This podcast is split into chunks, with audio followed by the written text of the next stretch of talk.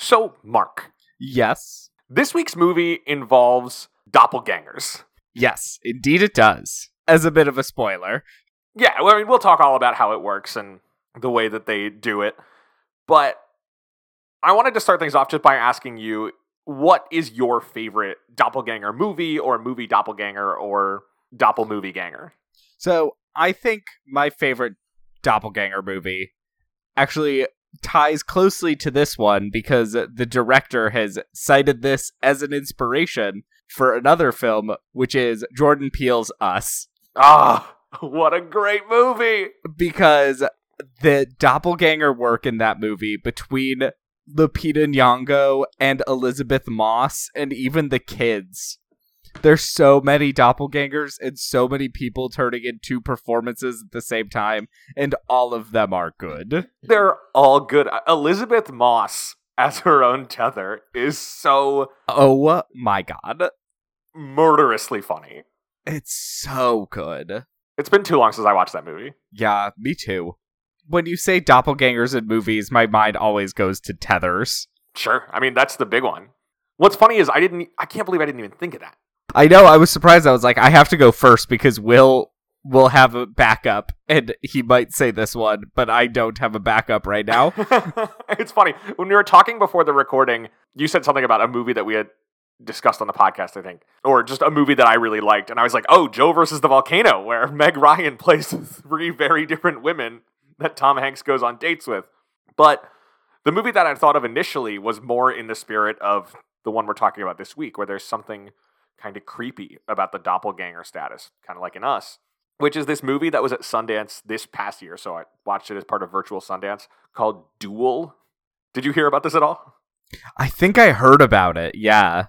So the movie is like a near future thing where Karen Gillan is diagnosed with some kind of terminal blood condition or something. And there's this company that, to make your death easier for the people you love, they'll clone you, age the clone up to basically your age right now. And then from the time the clone is grown until you die, you train the clone to take over your life. I hate that. Okay, here's the thing. That's the setup of the movie. Yeah. Because Karen Gillan gets a clone. And then, she's training the clone to take over her life. And then one day, she gets a call from the doctor that's like, yeah, you have gone entirely into remission and will live a long and happy life. But, there are a bunch of laws that recognize doubles, the clones.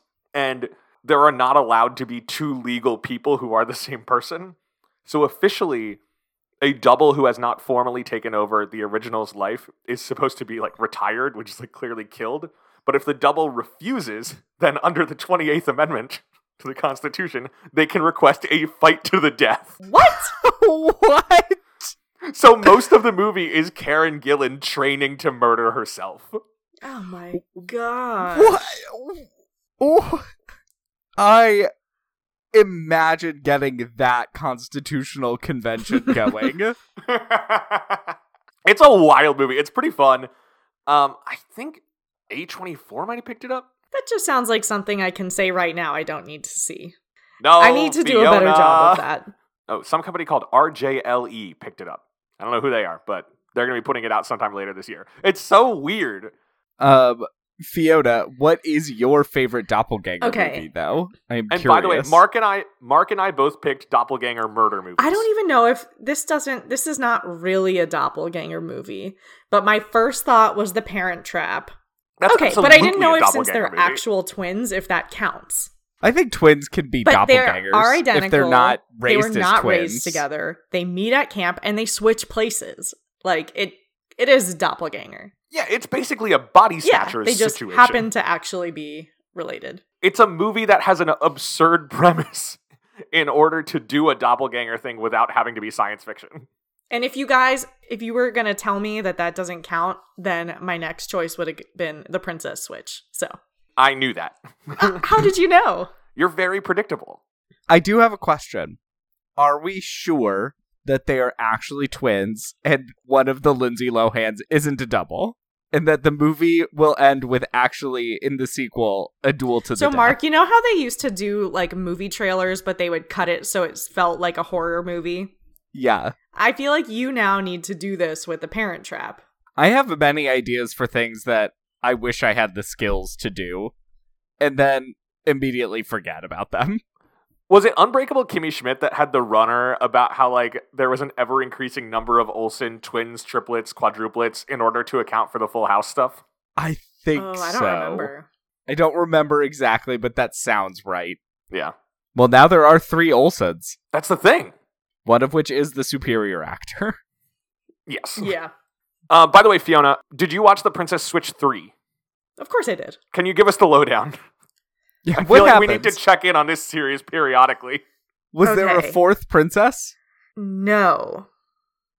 But all 3 of them were switching places. Okay, so Fiona... Wait, yeah, actually, what is the deal with Vanessa Hudgens number 3? Because I don't know that we discussed the second one either. She is the princess's, like, distant cousin, but she's always lived a little more of a wilder life. What is her accent? Like, I assume she has her own fun accent. Bad British. Okay. So at the end of the second movie, she got arrested for kidnapping one of the other Vanessa Hudgenses. So in the third movie, she is kind of, she's not in prison, but she's like, she has to live at like a convent with a bunch of nuns and like. Is this 1740? She has to sweep the floors, but her parole hearing is coming up. And then meanwhile, I'm trying to remember. Okay, they were having a big Christmas celebration with another country, and they have this star, I think, that was like a whole symbolic thing. And they get together every, whatever, like X number of years where they have the star together and then they have to sacrifice a few people. Some jump off a cliff. Well, the star goes missing, and it's about to be like the start of World War III, basically. Let me find a summary real quick. The concerns in these Christmas movies are always so minuscule. It's always like, there's this one tiny tradition that we must preserve, or our Christmas town will be ruined. Well, this is this is 2 Christmas countries. Oh, it's called Princess Switch 3, Romancing the Star. That's the subtitle? Yes. That stinks. Little known fact, Belgravia, actually a nuclear power. Okay. Well, they're a former Soviet state, right? So they had the missile stations there in 1991, but unlike everyone else, they refused to give them up. Yeah, oh I'm assuming. I forgot. Okay, oh my gosh, okay. So they're going to have an international Christmas festival in Montanaro, and the centerpiece is the Star of Peace, which is a sacred relic loaned by the Vatican, and a bishop comes and brings the star, but then the star disappears, and they first think that Fiona stole it. But she is, remember, on probation, working as a custodian. Oh, this says it's at an orphanage, but I really thought it was like a convent. So they like swap 2 of them. So one of the Vanessa Hudgenses then goes and stays at the convent/orphanage so that they think she's still there, while Fiona gets out to find her ex-boyfriend who's good at hacking into stuff. Oh my gosh. He's going to help them find out who stole the star. And they find out it's this guy who is a billionaire and he likes stealing works of art. And he's having a big Christmas party. And so Fiona charms him into an invitation to the party. And so she's like dancing with him and flirting and everything. Meanwhile, the other Vanessa Hudgens sneaks into the party. They have learned all of the security systems and everything. So they sneak in so they can get the star. And then they have to escape. You find out that Fiona has a lot of issues with her mom, and because of that, she can't let anybody get close to her. And that's why. This sounds so boring. That's why her ex-boyfriend, like, it didn't really work out, but of course they end up together at the end. And then one of the Vanessa Hudgenses actually has to go to Fiona's parole hearing in her place because she wasn't back yet. It was ridiculous. It sounds bad.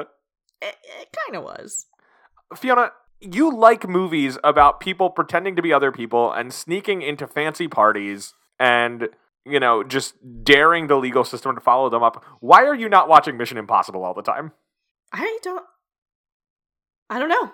Have you ever watched a Mission Impossible? No. You should. We gotta fix that. Could we do it on a podcast? Or is there zero romance? Well, we did. We did the most romantic one. Yeah. Okay.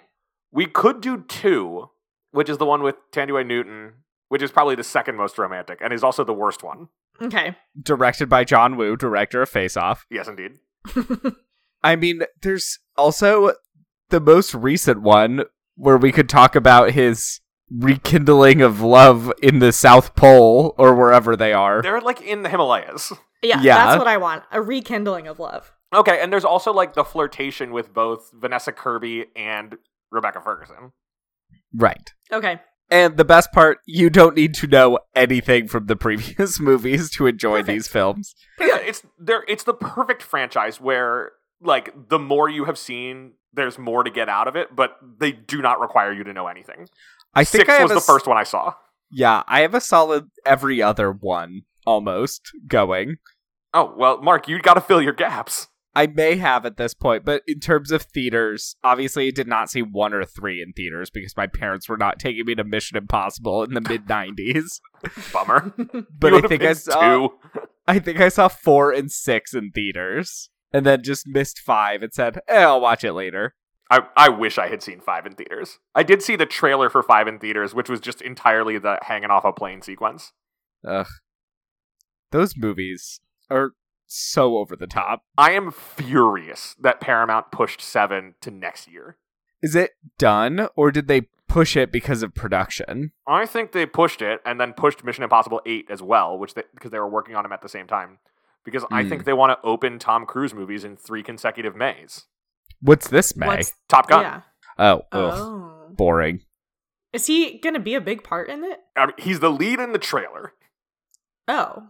Is it like catching up with him X years later? It's like he has been assigned back to that flight school as an instructor. Oh. So it's like him and then like the young new hotshot pilots, which are like Miles Teller and the dude from Set It Up. Miles Teller. Ugh. Sorry. Yeah, no, I mean, that's fair. But yeah, anyway, Mark, have you seen Top Gun? No, I have not. Okay, well, we'll be watching it in a couple of weeks. Oh, I forgot about that. Yeah. We're mostly talking about the volleyball scene, right? I mean, we will definitely talk about the volleyball scene. It is also a great 80s sex scene, like in the tradition of the Terminator. Yeah, it's shadowed, right? It's a silhouette sex scene. It's so good. Oh my god. Speaking of sex and doppelgangers from before, I was struggling there. Want to start the show? Yeah, let's do it. Okay. Welcome to We Love the Love, a Hollywood romance podcast. I'm Mark, and I'm gay. And I'm Will, and I'm a ginger. This is an investigative podcast dedicated to examining the least important issue facing the world today. Does Hollywood romance actually make any sense? And are these people actually dateable? Or even people? Ooh. It doesn't matter if the romance is the main plot or a one-scene flirtation. We will dig in and see what's there. This week, we're tackling a listener request that came with a requested guest. So we got a tweet a couple of months ago that asked us to cover the 1975 Stepford Wives with hashtag Fifi Fierce herself. So here we are, talking about the classic 70s sci-fi horror feminist movie. I don't know. I just want to say I was so honored to receive that tweet. I have never, just nothing. I'm so honored. Fiona framed the tweet and put it in her house. Yep. That's a real housewife move. That would be a real housewife move. So Colin, get on it. It's right above my desk. I can see it every day. So I am curious, what did you think? Just me? I think we should start with your opinion as the requested guest of honor. You're also the woman on this and the married person on this. That is true. Okay, I made a mistake. And I watched the new version because I thought that's what we were doing. That's the Frank Oz 2004 version starring Nicole Kidman. Yes. And I wish, even if I were still to have seen that one, I wish that I had seen the original one first. And I have I wrote a whole little paragraph about my thoughts about the two of them. I did enjoy the movie, but I felt like some of the suspense was taken away because I already knew the gist of the general plot from having seen the worse version of this movie. That's interesting because, so you texted us and said like, it's the 2004 one, right? And I said, no, it's the 1975 one. And you said you had already watched the 04. So I said I would watch it as well so we could talk about them both together. And I also did 2004 and then 1975. And I was so glad that I did it in that order because I think 2004 is much, much worse than 75. And so it was kind of cool for me to, I don't know, kind of having the same experience than you, but feeling very differently about it, where when I was then watching 75, I was noting all of the differences, and I found myself really impressed with how efficiently the original told a story that the 2004 one really struggled to make as dynamic.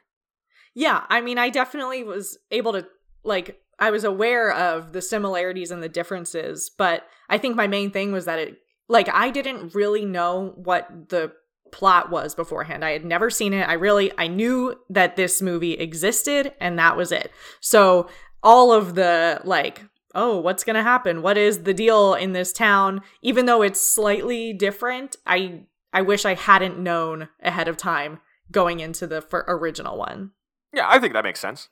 I had listened to, I have not seen the 2004 version. That's okay. I was planning on it, and then it was the first nice day in a while, and I said, the outdoors is calling. Sorry, Miss AMC. But I have listened to the You're Wrong About podcast episode about the Stepford Wives, which is mostly about the book, so I did know the ending as well going into this. But I also appreciated being able to see the touches that they incorporated to show, like, as the hints. Yeah, which I think is all done much more effectively in this movie, which may have added to your frustration, Fiona, because I think the 2004 version is so ham-fisted, where when Nicole Kidman and Matthew Broderick arrive in Stepford, which takes a while, by the way, because in that one, there's a whole prologue about how she's like a TV network executive who is launching like a whole slate of new shows that are all Battle of the Sexes themed. And then... So then, like, she winds up getting fired. With a Mike White cameo. Right, there's a Mike White cameo where White Lotus creator and runner-up on Survivor David versus Goliath, Mike White. And maker of the Emoji Movie. Yes, and writer of the Emoji Movie, but don't talk to him about that. Bursts into the theater at, it's a presentation for the affiliates.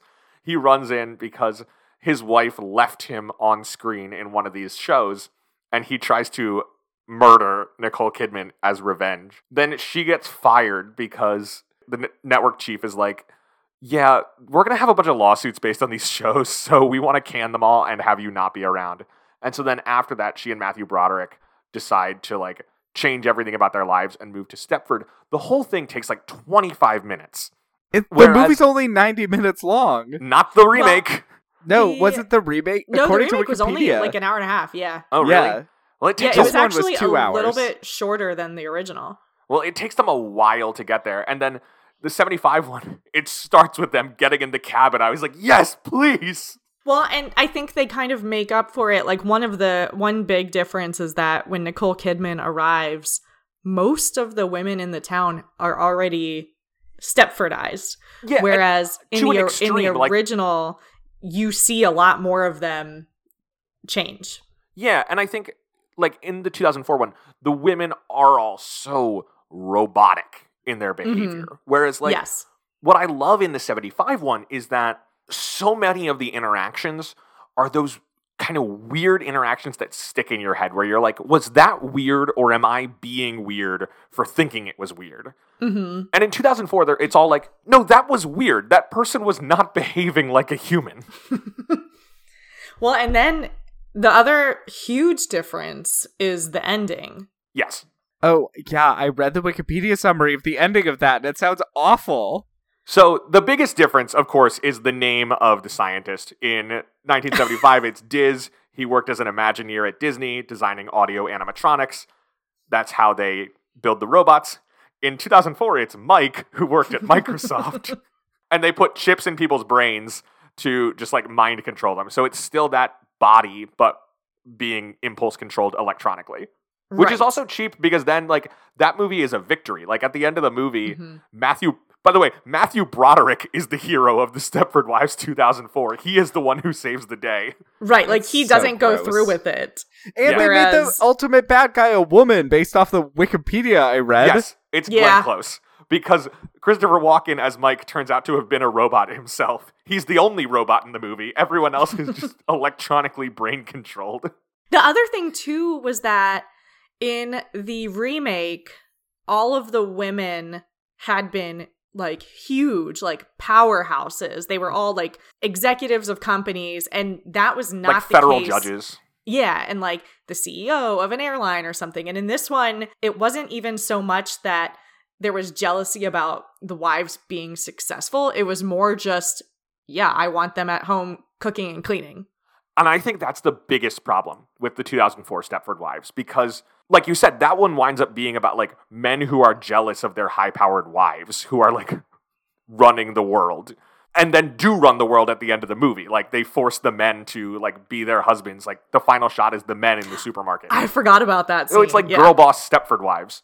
But what I loved in the 75 one in comparison is exactly what you were talking about, that it's like the whole movie is about women struggling to maintain an independent identity within the context of being a wife and being a mother. Mm-hmm. And their husbands are trying to force them into this artificial role and to deny them their individual personality. And almost even deny like them having company with each other, the women interacting. Yep. And I think it's so much more interesting to make that about ordinary everyday women, because like that is a more sort of affecting and relatable story of a real thing that goes on. Whereas like I watch Nicole Kidman as a network executive. It's like, well, I'm not a network executive. And if I were, I would not have created these dumb TV shows. Yeah, I think it's also a reaction to the status of women at the time, where in the 1970s, especially 72, when the book was written, it's like, you can have people basically say, oh, I dabbled in women's lib, and which I love when they were just like, I dipped my toe in women's lib in the city. But it's really just a breaking point in terms of identity rather than actual, you know, major careers at that point. But by, I guess, 2004, they thought they'd solved that. They're like, that problem's solved. So now we're going to talk about women in the workplace. That's also the same year that Desperate Housewives premieres on ABC. Where they have a character who they call a Stepford wife. Right. I haven't seen it. I should watch it. I'd probably enjoy it. I'm sure you would love it.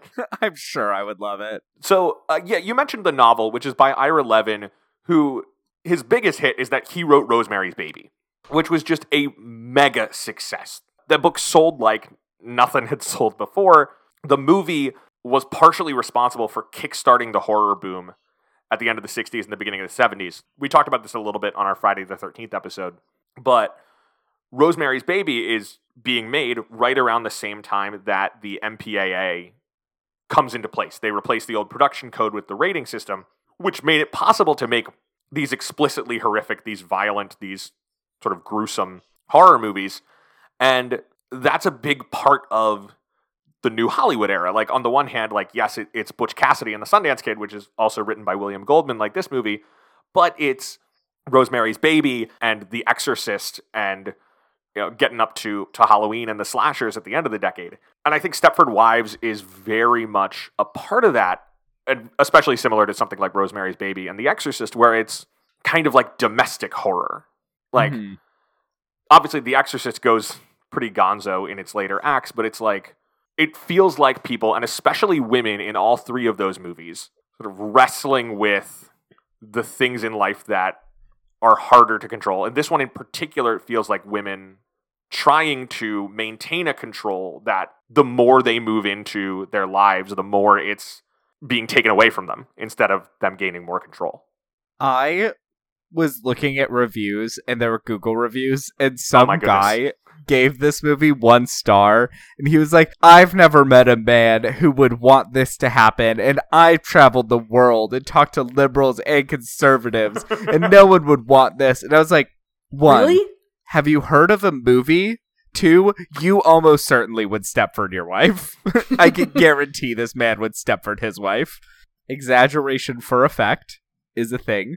honestly, the most interesting reaction to this movie is after it had been made, in the run-up to its release, Columbia Pictures invited a bunch of women's activists to a special screening of it in New York, and just kind of like showing it off and being like, hey, check out this movie we made that's like kind of tied into women's lib and all that. And they hated it. They were like booing during the movie. Afterwards, they had a like post-screening discussion to talk about it. And 10 minutes into the discussion, Betty Friedan stands up, calls it a ripoff of the women's movement, says all women should boycott it, and storms out. What?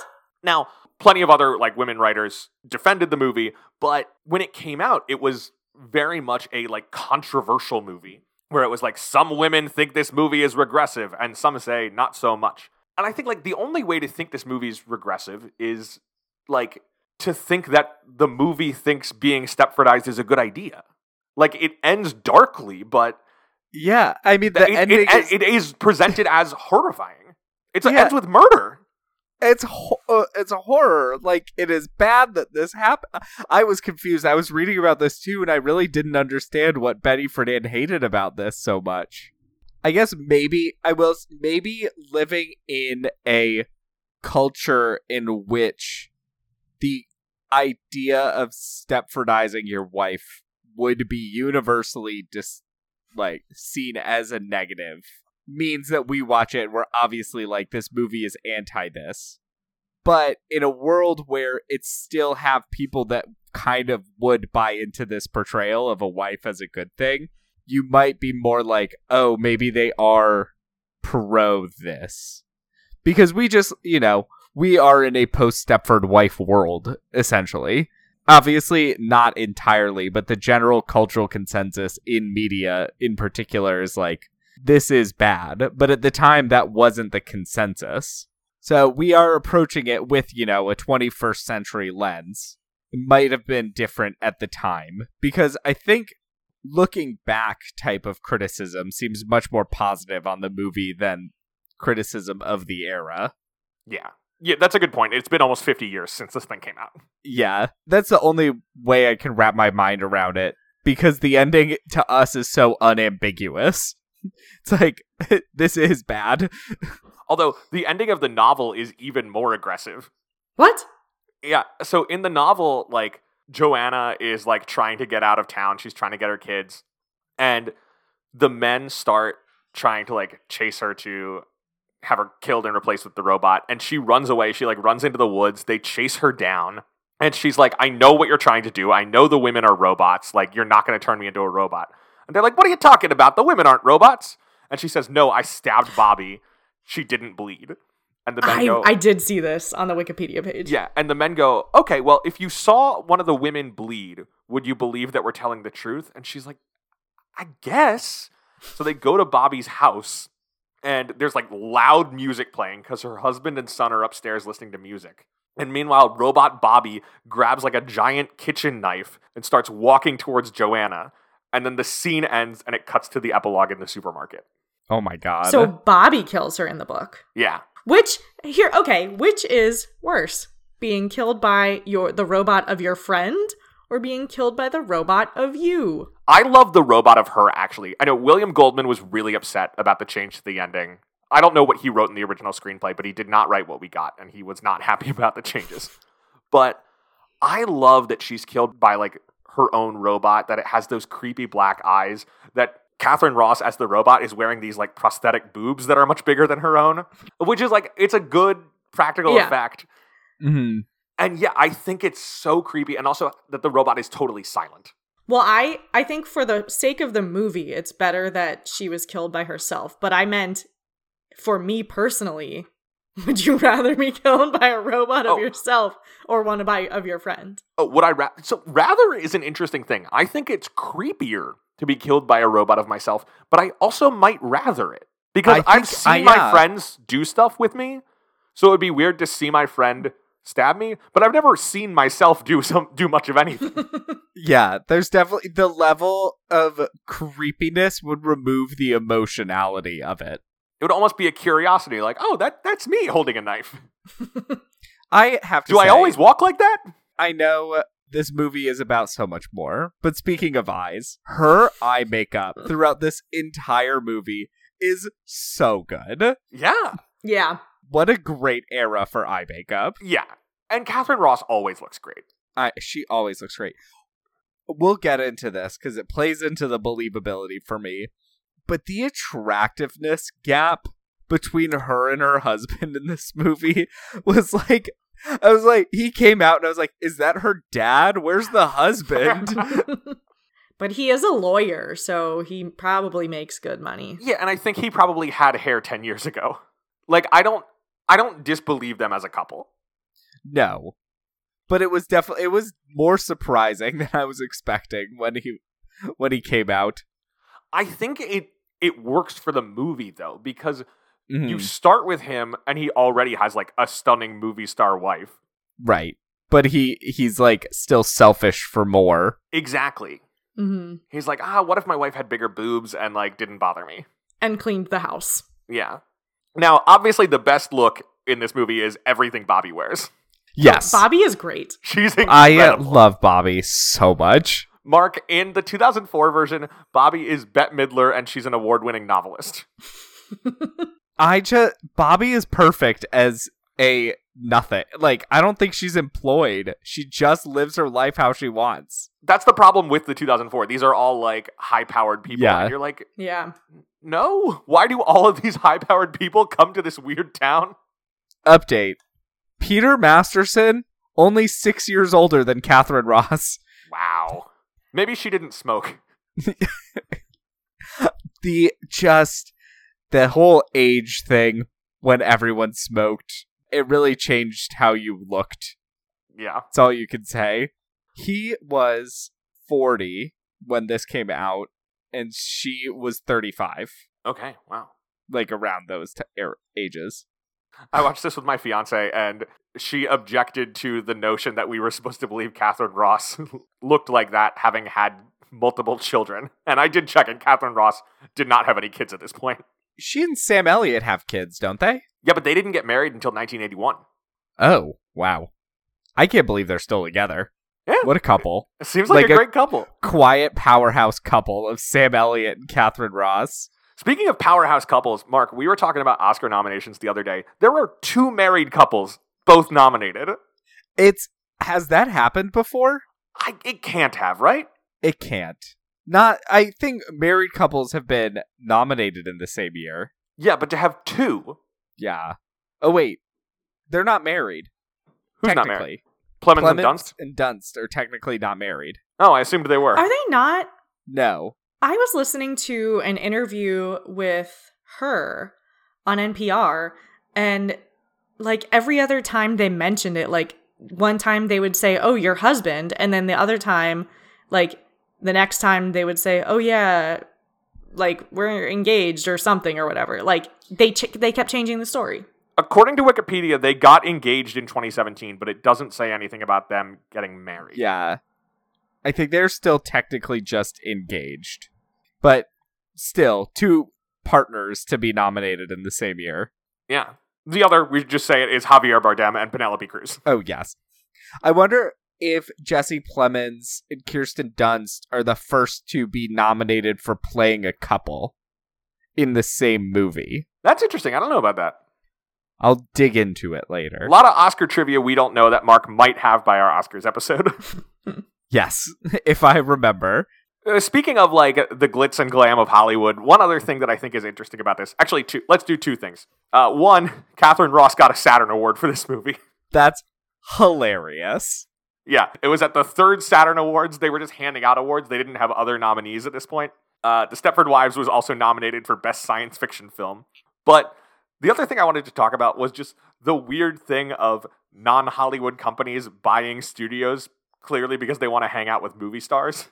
So we mentioned Columbia earlier. This movie was distributed by Columbia, which, by the way, has its own long history of that, being owned by Coca-Cola in the 80s. Yeah, I was about to say. And then being bought by Sony. At least Sony was entertainment before. But in 1989, when they bought it, like, barely. What did Sony do before the PlayStation? Weren't they just, like, making TVs and stuff? That feels close enough to me. Headphones. So the movie was distributed by Columbia. It was produced by Palomar Pictures, which had been an ABC subsidiary when it was started. This, by the way, is the last theatrical film by Palomar Pictures, which in 1970 was acquired by Bristol Myers, the pharmaceutical company. Yeah.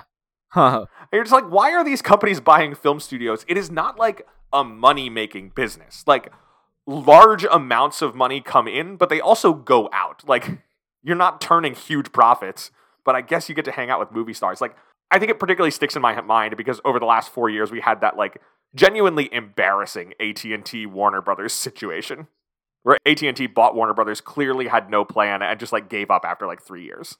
Oh, I forgot about that. It's the thing, like, on the one hand, it's forgettable. On the other hand, like, it led to some dramatic changes at Warner's and HBO. Yeah. What a...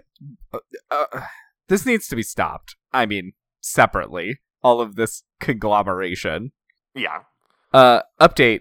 Sony started as a electronics store, like making tape recorders and stuff. Makes sense. And radios and all of that. So I feel like it makes more sense to me why they would get into media in some ways. But also, at one point... you think of them as a video game company. Yeah. But the transition to video games makes a lot of sense to me. But also, they ran a life insurance company at some point because that's how Japan works. Japanese companies are so strange. I know.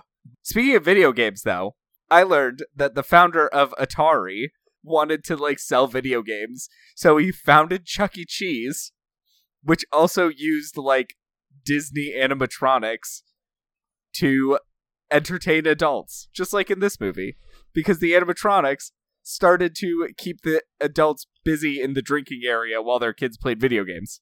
Isn't that weird? That is wild. There used to be a, like, piano-playing hippopotamus with heaving bosoms that were, like, animatronic breasts that bounced as she played piano. That is a Stepford Wives move. Yes. A robot with bouncing boobs. Indeed it is. Speaking of, should we talk about The Romance of the Stepford Wives? A movie that Diane Keaton was offered the lead role in, but turned down because her analyst didn't like the script.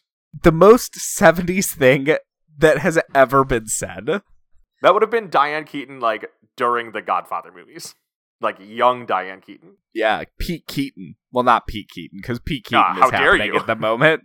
But, like, early prime of her, you know, I guess... This would have been like Annie Hall, right?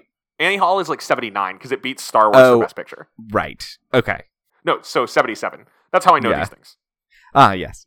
Okay. So every week we break down the romantic plotline of a movie into 5 points to help guide the conversation. Fiona, as our esteemed requested guest, please take us to, I'm going to guess, a 0.0. Oh my gosh. How did you know? How dare you? You know, it's been a long time, and I felt like I had to bring it back. You know what I resent is that in the space since we last discussed you having a 0.0, multiple first-time guests have come on this show and been like, I've heard we can do whatever we want. I know. I heard it, and I loved it. Fiona really opened the floodgates of just whatever you want. I am an influencer. Rachel took it to a new level when she brought in 20 points. I counted that as 5. I did not put in 20 clips. That is good. It is 5, but also it was 20. All right, Fiona, take us to point number 0, apparently. Point number 0. Wait, excuse me. I'm looking at this script. Point number 0 fully does not happen in the movie. Right, because as I've done many times before, point 0 is like context that we need to even start the movie. You wrote on this script, Walter and Joanna have supposedly met, had a romance, got married. Did we need context on that? We could just say they're married in point 1. We would all understand the implication. No, because point 1 is a completely separate thing. We have to establish their relationship, their history, and then we can move into the action that happens in the movie. Doesn't even establish the history. The movie starts with them getting into the cab. Right, and that's why this is point 0 and not part of point 1. Oh my gosh. Are you going to be okay? I don't know. Okay, well, I personally am thrilled because this is the least necessary 0.0 you've ever brought us, and that is a low bar. You guys, it's my signature move, and I haven't done it in a while, and I needed to bring it back, and this is not part of the movie, so it had to be 0 and not 1. Oh. Hashtag Fifi Fearson. Hashtag Fifi Fearson. Okay, so as Will has said, point 0 is that Walter and Joanna have supposedly met. I love had a supposedly. Romance, I like the implication married. That perhaps they have not, but we can't be sure. Well, perhaps they didn't they show it happen. Met. They didn't show it to us. We're just led to believe it. So supposedly this is what happened. Anne had 2 children. And we also find out that Walter is a lawyer and Joanna is a photographer. But not very successful. No, but when they are talking about moving, one of the reasons they give is that in the suburbs there will be room for her to have a dark room. Right. So should we go to point 1 then? I suppose we should. I mean, we've been on point 0 for so long, really digging into the meat of what was going on there. Are you sure we're done? Well, we could do a full analysis of what we think happened in this supposed romance. How do you think they met? Sure. So I think that she was at a gallery opening. She was there to see some new photography. And then when she came out, she bumped into this fella who was like wearing a snakeskin coat. And he had a big old cigar sticking out of his mouth.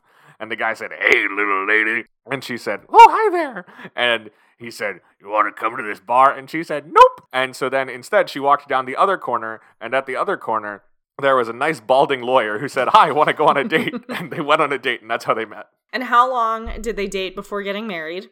7 weeks. 7 weeks. And how long were they married before the first child was born? 7 weeks. 12 years. And what's the age difference between the 2 kids? 4. And when did they get a dog? 1972. Those kids are there we go. Like the same age. 2 years apart, max. Yeah, they really look. But part of that might also be the exact same haircut that they have, so I can't tell them apart. I could not tell them apart. No. Well, you've also got to keep in mind it is the 70s. Everyone's smoking. Even the children. They got to learn. They got to learn at home where it's safe than going out behind the school. Okay. All right. Well, Will, are you ready to move on from point 0? I don't know. I feel like we've found a lot here. It's fruitful ground. Okay. We'll go to point 1, which I've named plotting. I can't figure out this burg. It's like maids have been declared illegal, and the housewife with the neatest place gets Robert Redford for Christmas. And believe me, if that's the prize, I'd enter, but nobody will tell what the contest rules are. Cheers. Cheers. Not to mention that creepy men's association. Yours too? Every night. Dave wouldn't miss. What do you think they do up there? Watch dirty movies and reminisce about the good old days. What good old days? Like those good old days when Playboy used the airbrush. And this is when, essentially, they move to Stepford and begin a new life, which involves Walter joining the Men's Association. And at this point, we learn that Walter's already... He made all of these plans before even presenting them to Joanna. So he suggests, let's move. And then she finds out, oh, he's already been looking into it. He says, let's look at houses. And she finds out he's already put a down payment on one. He says, I want to join the men's association. She finds out he's already pretty much joined. Right. And what's particularly notable is he begins that conversation about the men's association. I don't know about it. He's asking her what she thinks about it because it's men only. And it gets to what we were talking about how this movie engages with women trying to claim their place in this period, because clearly Walter always goes through the motions of including her in decisions, but she's not actually included. Right. It's usually decisions he's already made. He is a very interesting character because he is definitely someone who, before moving to Stepford, thought he was hip with the women's lib. He thinks he's a good person. Definitely thinks he's a good person. I don't even know if he realizes that he's doing this to Joanna. I think he genuinely thinks he's consulting her, but not listening at all to what she actually says. I think that's definitely true. I'm struck by, it's not that first night, but it's one of his first nights coming back from the men's association meeting, and he doesn't come up to bed or something, and she finds him sitting in a chair with a drink, and what he says is, you know, I love you, right? And it's clearly that's the night that he was told, we replace our wives with robots and it's great, and he's been thinking it over. But at some point, and I'd love to know exactly when, he decides to go for it. Well, and that's so in the remake, I couldn't tell if Walter knew what he was doing when they moved. And I don't think he did in this one. In this one, he definitely did not. In 2004, I would believe that he did. Right. That movie's just such a mess. It ends with the man saving the day by button mashing. Yeah, pretty much. He didn't even know what he was doing. I love that you get so few details in this movie about the actual process, about Walter. You get so little of his perspective. But also, like, they don't say the word robot in this movie. No. Again, we keep comparing it to the 2004 one, and I'm sorry, Mark, but, like, the 2004 one ends with the longest villain monologue by Glenn Close, who is revealed as the mastermind behind it. And I'm just like, the later your explanatory monologue is, and the longer it is, the more your movie didn't work. And this movie doesn't really bother to explain anything, because it has a lot of faith in its audience to understand what's going on. They mention that he worked at Disneyland, and that they never bring up robots again, because the audience will get it. She stabs Bobby, and there's no blood, and they never have a whole conversation about what that means. Yeah, they never lay it out explicitly at all, which I love. And in part, it makes sense because, like, it's so ridiculous to imagine. Like, it's hard to imagine Joanna saying those words because they sound absurd. And the whole movie is her, to a certain extent, questioning is what she's thinking reasonable or not, and effectively being gaslit into getting murdered and replaced with a robot. I just love that the villain of this movie is an Imagineer that uses his Hall of Presidents skills for evil. I'm going to think twice before going on those animatronic rides again. I mean, especially the new ones. They're so cool. Yeah. One of those Rise of the Resistance robots is going to stab you. But yeah, so basically Walter kind of finds out what the deal is. And we notice that some of the women in the town really don't do anything other than iron and housework and things like that. And this also... They're TV ladies. They talk about cleaning supplies like they're in a commercial. Easy on spray starch. It must save me half an hour a day at least. You'll never run short of time again. I guarantee it. I've just been tempted so many times to try Easy On. I'm not trying to be a leader or anything, but we're not supposed to delve quite so specifically into housework. Easy On's really that good, is it? Is it that good? Well, if time is your enemy, make friends with Easy On. That's all I can tell you. Yes, they do. And then at the same time, you know, like Walter's changing some as well, and he starts to drink a little bit more. He's drunk at home a lot more. And then this is when he starts inviting the guys over to the house. Oh my gosh, such a good scene. They have a couple times where they're there, and the first one, they all come over, they're just chatting about their fundraiser they're going to do, and one of the guys spends the entire time sketching Joanna. And the craziest part to me was the fact that he was fully open about it. He showed her the sketches. He gave them to her at the end. I love that as a power move. Yeah. It's so upsetting that she then hangs it in her room. Yeah. I mean, it is. It helps. He is clearly a famous artist. And I will say, if a famous artist were to do that, I would be into it. But if it was some random guy. But I mean, when she says, hang it, I'm going to get it insured. I was clearly like, okay, so this guy is well known. But I think that makes it even creepier. Absolutely. But then, in that scene, there's the moment where she goes upstairs to check on the kids, and the room goes silent, and Walter gets up to check out the art. Like, by that point, he knows exactly what's going on. Oh, yeah. Mm-hmm. And that's where Fiona, maybe, if I had not known the secret of Stepford, that would be even more tantalizing. But I still found it kind of cool to see how this movie built the mystery of it so much more effectively. It's amazing how quickly Walter buys in. Yep, yeah, he's dude. Immediate, basically. And I have something to say about that later, too.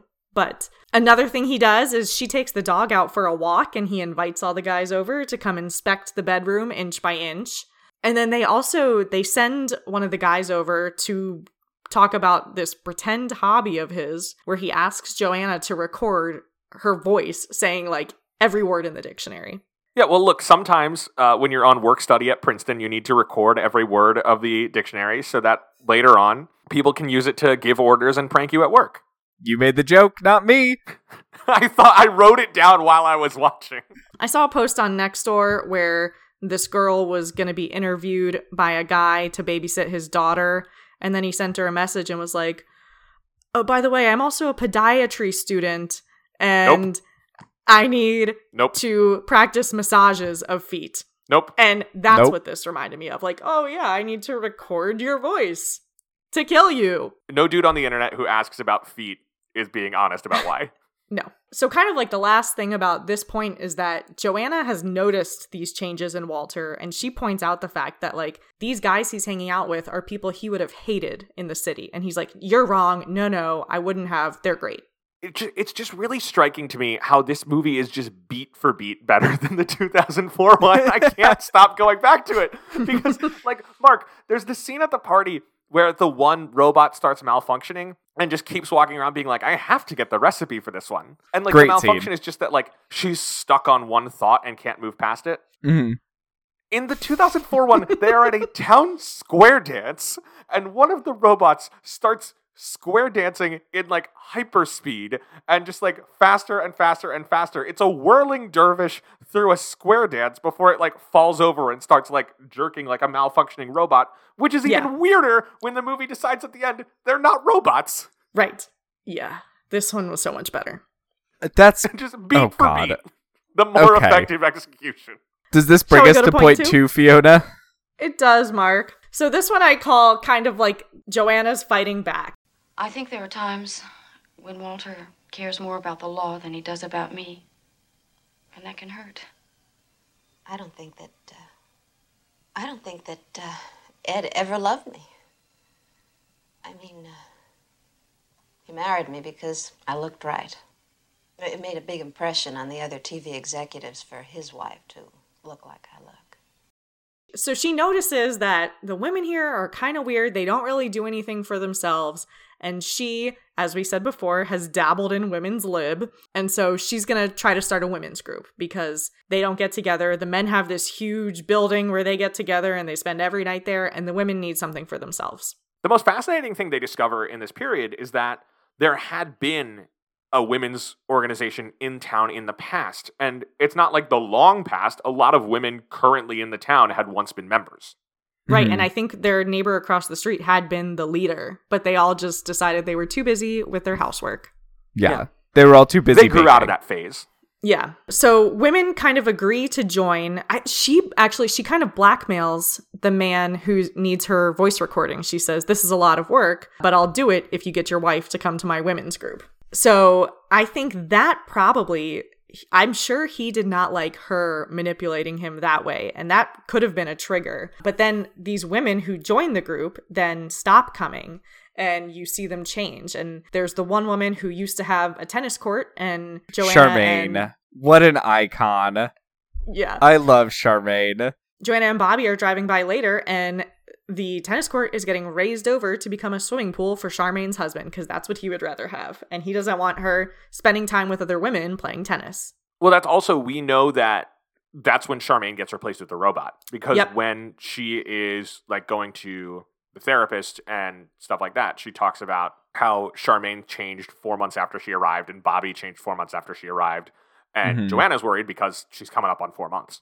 Yeah. And even as she's starting this group and that seems to cause more tension with Walter too. And I believe this is when he mentions that, you know, it wouldn't kill me to have a wife who cleans the house. Yeah, he's a bad dude. Yeah. Do you think that the old woman that runs the local newspaper has any idea what's going on? No, I don't think she does. She is such a fascinating character because she shows up to interview Joanna. Then she shows up for one other scene where she says, a black family is moving to Stepford. Brilliantly introduced. I love that moment. Yes. Great moment. And then she's like, I think it's good. We are the most liberal town in the area, after all. Well, right. She's the one who brings up that there used to be the women's group. She's like, we were the first town in the area with a women's organization. And Joanna's like, what happened to that? Yeah. That woman just is so... She's so great. She's so clueless and is also a journalist. Which is perfect for Stepford because she is going to be churning out puff pieces and not noticing the major stuff going on in town. Yeah, like, because there's a whole car accident with Claire at the grocery store. And that's right. That's when she gets killed, basically, after that, because Joanna and Walter are there in the parking lot and they take her in the ambulance, and Joanna goes, they drove in the opposite direction from the hospital. I think she was already a robot because they drove her to get Imagineered. Yeah, they took her for repairs. They took her to the Genius Bar. Oh, you think she was a robot and they took her to repair her. Okay. Oh, because you know what? You're right. When she walked over and brought the soup or stew or whatever it was when they moved in, she was already weird. Yeah. Okay. So now to point 3, which I've called gaslighting. So why are you wearing all that makeup? I mean, you never even used to clean your kitchen, much less wear makeup. Admit it, Joanna. I was a joke. He works hard all day long, and what does he come home to? A slob. Bobby, it's gotten to you now. Nothing's got me. I just want to look like a woman and keep my house looking decent, too. And this is the point now where Bobby has been killed and turned into a robot. She and Joanna had been planning to leave Stepford. Bobby, who again is just the coolest. Absolutely one of the coolest characters in movies. Ever. Yeah. She's Joanna's gal pal, Bobby Markowitz, but what does she say about Marco? That it's upward mobility for Markowitz or something like that. Right. It's awesome. She's great. So they go looking at houses in other towns that Bobby might move into, but upcoming is a weekend where she and her husband were going to go on their annual trip to the plaza. And she's so excited, and he always spends a lot of money on her. And they get back from the weekend, and Bobby has been changed. I also liked how you could tell that they had changed, not only from how they act, but they also were suddenly wearing, pioneer women clothing. Oh, my gosh. So the outfits were a big part of why William Goldman got mad and quit the production. Are you serious? Because they weren't sexy enough? Yes, they weren't sexy enough. They were very proper. So in his mind, he was imagining, all these men having their ideal women built, and it's the early 70s. His whole pitch was that they look and are dressed like Playboy bunnies. And maybe not literally in the bunny suit, but dressed provocatively enough that it's a little jarring to see them walk. Probably not in a bunny suit, but just a little too sexual for going around daily life. And he blamed the shift from what he wrote to what we got in the movie with the pioneer outfits that the director, Brian Forbes, cast his own wife as Carol Van Sant. And basically William Goldman was yeah, she wasn't hot enough for what I wrote, so they had to change it. And that was stupid. Oh, my gosh. See, I think that it works better with them as, lady in the street and freak in the sheets. Because, if they didn't have the scene where they, overheard the sex and they openly talk about the sex part, then it works that they're also prim and proper outside in their pioneer clothes. And that actually, I should have mentioned that back in an earlier point, but that was kind of one of the things that tipped Joanna off to the fact that something was weird in town, because they heard the sounds coming from the bedroom, and then they saw the man and his wife working at the pharmacy, and she was like, that pharmacist is nothing. What is going on here? How does that boring dude have that hot wife? Yeah. I mean, I think the sounds are the explanation. He's got... He's the king. He's got a dong like Sebastian, and she's the man. I will say, my reaction to that would be, wow, he must be great in bed, rather than there's something fishy going on. Oh, apparently She's the Man comes out next week. Oop. I'm totally turned around. Oh my gosh. I've completely forgot another scene in their fighting back, too. Well, good thing we already did point 0. In point 2, no, Bobby is convinced there's something in the water. And so yes. Bobby and Joanna go to meet this chemist that Joanna had dated in college. And he's like, no, there's nothing in the water. But Joanna, are you happy? And she's like, yeah. And Bobby kind of gives her a weird look. And then the guy writes a note that says, I'm not happy either on the results of the water, and shows it on the clipboard to Joanna. And then he never comes back. Which was weird. I know, I love it. I love that it's this moment where the movie could veer off and turn into an entirely different movie. Mm-hmm. But instead, Joanna can't bring herself to turn away from what she thinks she ought to be doing. That is true. She's on the road to Stepfordization, and she misses the exit multiple times. She goes right past it. So yeah, so back to point three. So we're now in the gaslighting phase. So Bobby has changed. And this is really upsetting to Joanna. She shows up and Bobby's normally extremely messy house is fully clean. Bobby's cooking, she's making coffee, and Joanna's very upset. She goes home, she's telling Walter about this, and he basically says she's crazy. Okay, but also in this period, I think a key to it too, and a key to the gaslighting, is that Walter starts agreeing with some of what she wants. She's like, we must move, we must get out of this town. And Walter's like, okay, we can move, but I want to give it like 2 months to like really like find a place, and I want you to see a therapist just because like I want to make sure that like it is like just something weird with Stepford and it's not something with you where we're going to keep moving all the time. Like he is feigning, frankly, being more understanding than he has been at any point previously in the movie. Right. Right. But this is also where isn't it after Bobby where he like yells at her and is like, well, you know, now Bobby is, you know, a good woman because look at our house. It's so disgusting. And our kids look like they're on welfare and all this terrible stuff. And he says, he's like, how do I know that like we're not going to move and you're going to want to move again 2 months after that? The comparison of freshly perked coffee and the instant coffee is also such 70s nonsense. I love it. Yes. Like one of the signs that Bobby has changed is that she doesn't have instant coffee anymore. Oh, yeah. But another thing that like kind of goes pretty quickly, but when he says, oh yeah, you should see a therapist. There are plenty of great guys in this town. So like he wants her to go meet with one of his pals from the men's association. And luckily for her, except that it doesn't pan out, she's like, nope, I'll get my own. And she finds a woman from another town. The therapy scene to me is like when the whole movie just gets distilled into one sentence, when she's explaining what she's upset about and to this therapist, and she's explaining her fears. And the therapist is great. She's very understanding. She's very much like, you need to do what you need to do, including she says like, all right, like I'm going to be out of town for the next couple of days, but like you clearly can't be home. Like get your kids and go somewhere else. But it's this moment where Joanna is finally forced to say like what she's afraid of. And she says, there will be someone with my name and she'll cook and she'll clean, but she won't take pictures and she won't be me. And to me, like that's the whole movie. Like that line is what this whole movie is about. Mm-hmm.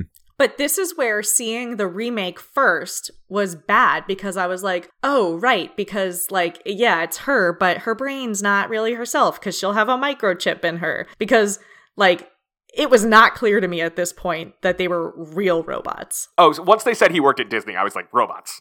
But I love that because that's the whole thing. That's the like the fear that like you don't have to have robots there. Like it can just be the fear of like, what if I'm just taking care of this house? What if I'm just taking care of this kid? What if who I think of myself as no longer exists? Then what's left? And then she also makes the comment that where she's like, if I'm right, this is very bad. But if I'm wrong, it's also bad because I might be going crazy.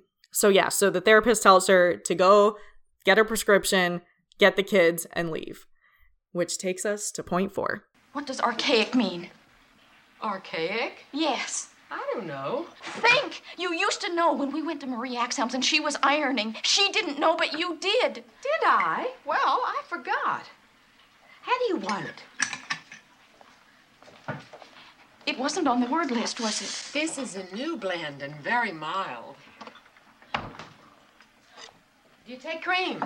Look, I bleed. Oh, that's right. You take it black. Well, I cut myself. I bleed. Do you bleed? Which is like the final betrayal, basically, where Walter... So Joanna gets home. She's looking for the kids. The house is dark. The kids are not there. Walter comes out and he's like, oh no, they're gone. They're not here. You should go upstairs and lie down. You're clearly upset. So she does go upstairs and he goes down and you see the light on the phone light up. So she knows he's making calls, which we find out are to the men's association. Mm-hmm. So she sneaks out of the house and she runs over to Bobby's house because she assumes, you know, when they went away and she was killed, the kids were here. So our kids are probably at Bobby's house now. She goes over there. Bobby's trying to make her coffee. She's being very weird. The kids are not at Bobby's house. And Joanna stabs Bobby. And this is when Bobby kind of malfunctions. And she's like, I was just trying to be a good friend. I was just going to make you coffee. And she kind of just like bounces around the kitchen repeating that. So then she runs back home because now she doesn't know where her kids are. And Walter is at the house. He's meeting with the police. He's trying to find Joanna, and he hears a noise, and Joanna sneaks into the room and surprises him and hits him in the head with a fire poker. And this is where, again, after having seen the remake, I was like, oh, maybe he'll be like, I'm bleeding. I'm so sorry. Let's put a stop to this. Because I thought maybe it would have a good ending. But he doesn't. It has a great ending. It does, but not victorious. So he now has a gash in his head, and he's still like, yep, I'm going through with this. The kids are at the Men's Association. Go get them. That's point 4. Yeah, and then she goes to find them. And that's that brings us to point 5. Hello, Bobby. Hello, Joanna. How are you? I'm fine, honey. I'm fine. How are you? They're fine. And yours? Fine. So she gets to the Men's Association. She can hear recordings of her children, and she follows the sound. She goes in, and Diz is there, and she kind of realizes what's going on. So she runs out of the room. Honestly, she still had the fire poker. She should have just hit him with it. Yeah. Diz gives one of the shortest, like, villain monologues. Mark, yes. I cannot overstate how long the Glenn Close one is. So then she's running through the building, and she opens a door, and it is an exact replica of her bedroom. And I'm not really sure why they needed to do that. Like, I think they just want to robot, and I guess that I think they want to acclimate the robot to like walking around in her space, because the room is the only space she needs to train for, and also because it's creepy when she opens the door. Yeah, and you see the robot of Joanna slowly turn with her creepy eyes, and then she stands up. Fully black eyes. Yeah, they're empty. I think in the book, they lay out more clearly that, like, the eyes are the thing that they can't figure out, and so they have to steal the real eyes of the woman. Awesome! If they had showed that, I would not have been okay. Oh my god! I've already seen a movie this year with people getting body parts removed, and that was too much. Oh yeah, I forgot about that. Horrifying. Anyways, the robot stands up, and she's twisting pantyhose around in her hands. And it cuts. And again, this is when I thought the next scene was going to be Joanna having beat the robot, but she didn't. You thought she was going to win at that point? Yes! And then we see the robot Joanna in the grocery store, and real Joanna is dead. And the black family's in the grocery store. Yes, I did notice that. I don't see good things in their future. Oh, yeah, no. Absolutely not. So that's the end of their relationship.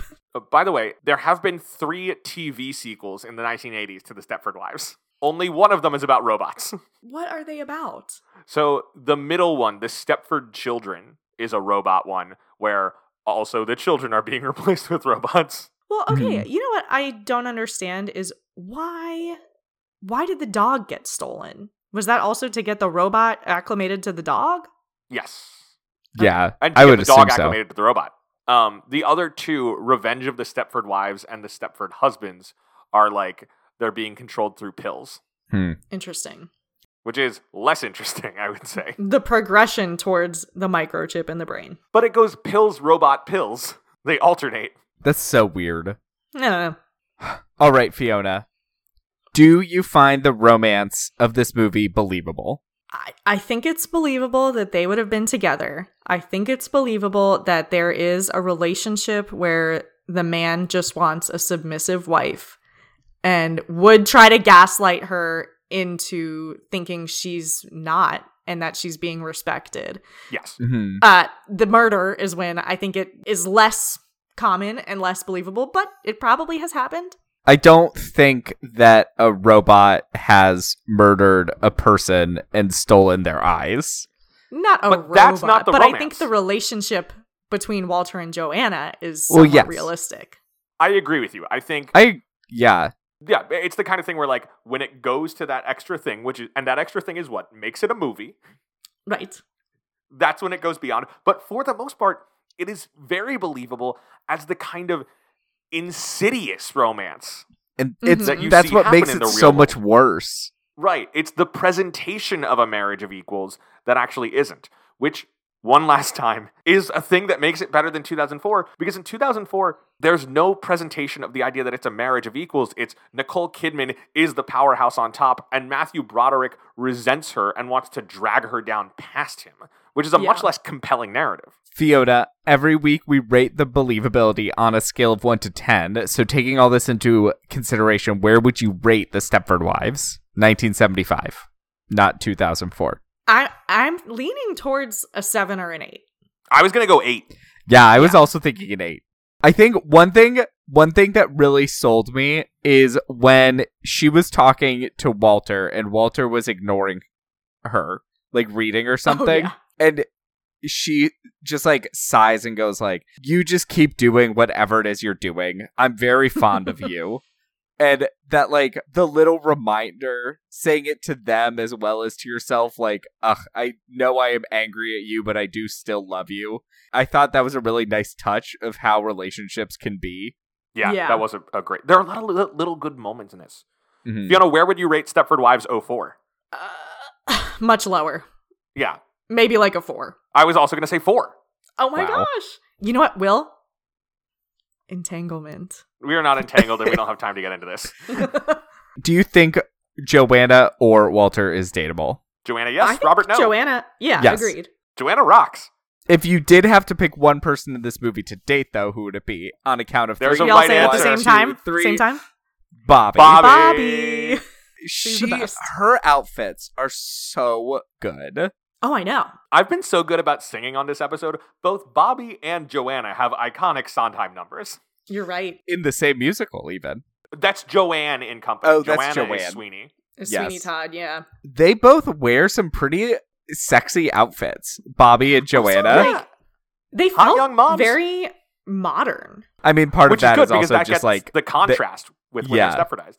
That's true. When they go to the pioneer outfits. Also, like that pioneer 70s, woman in Candy Coated Christmas. Oh my god. I feel like that style of 70s also is kind of coming back / has come back.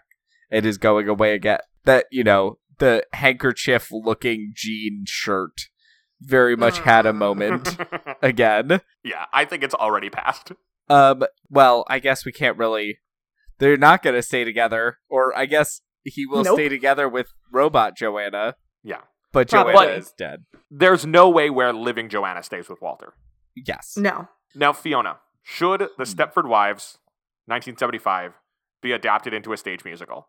I would see it.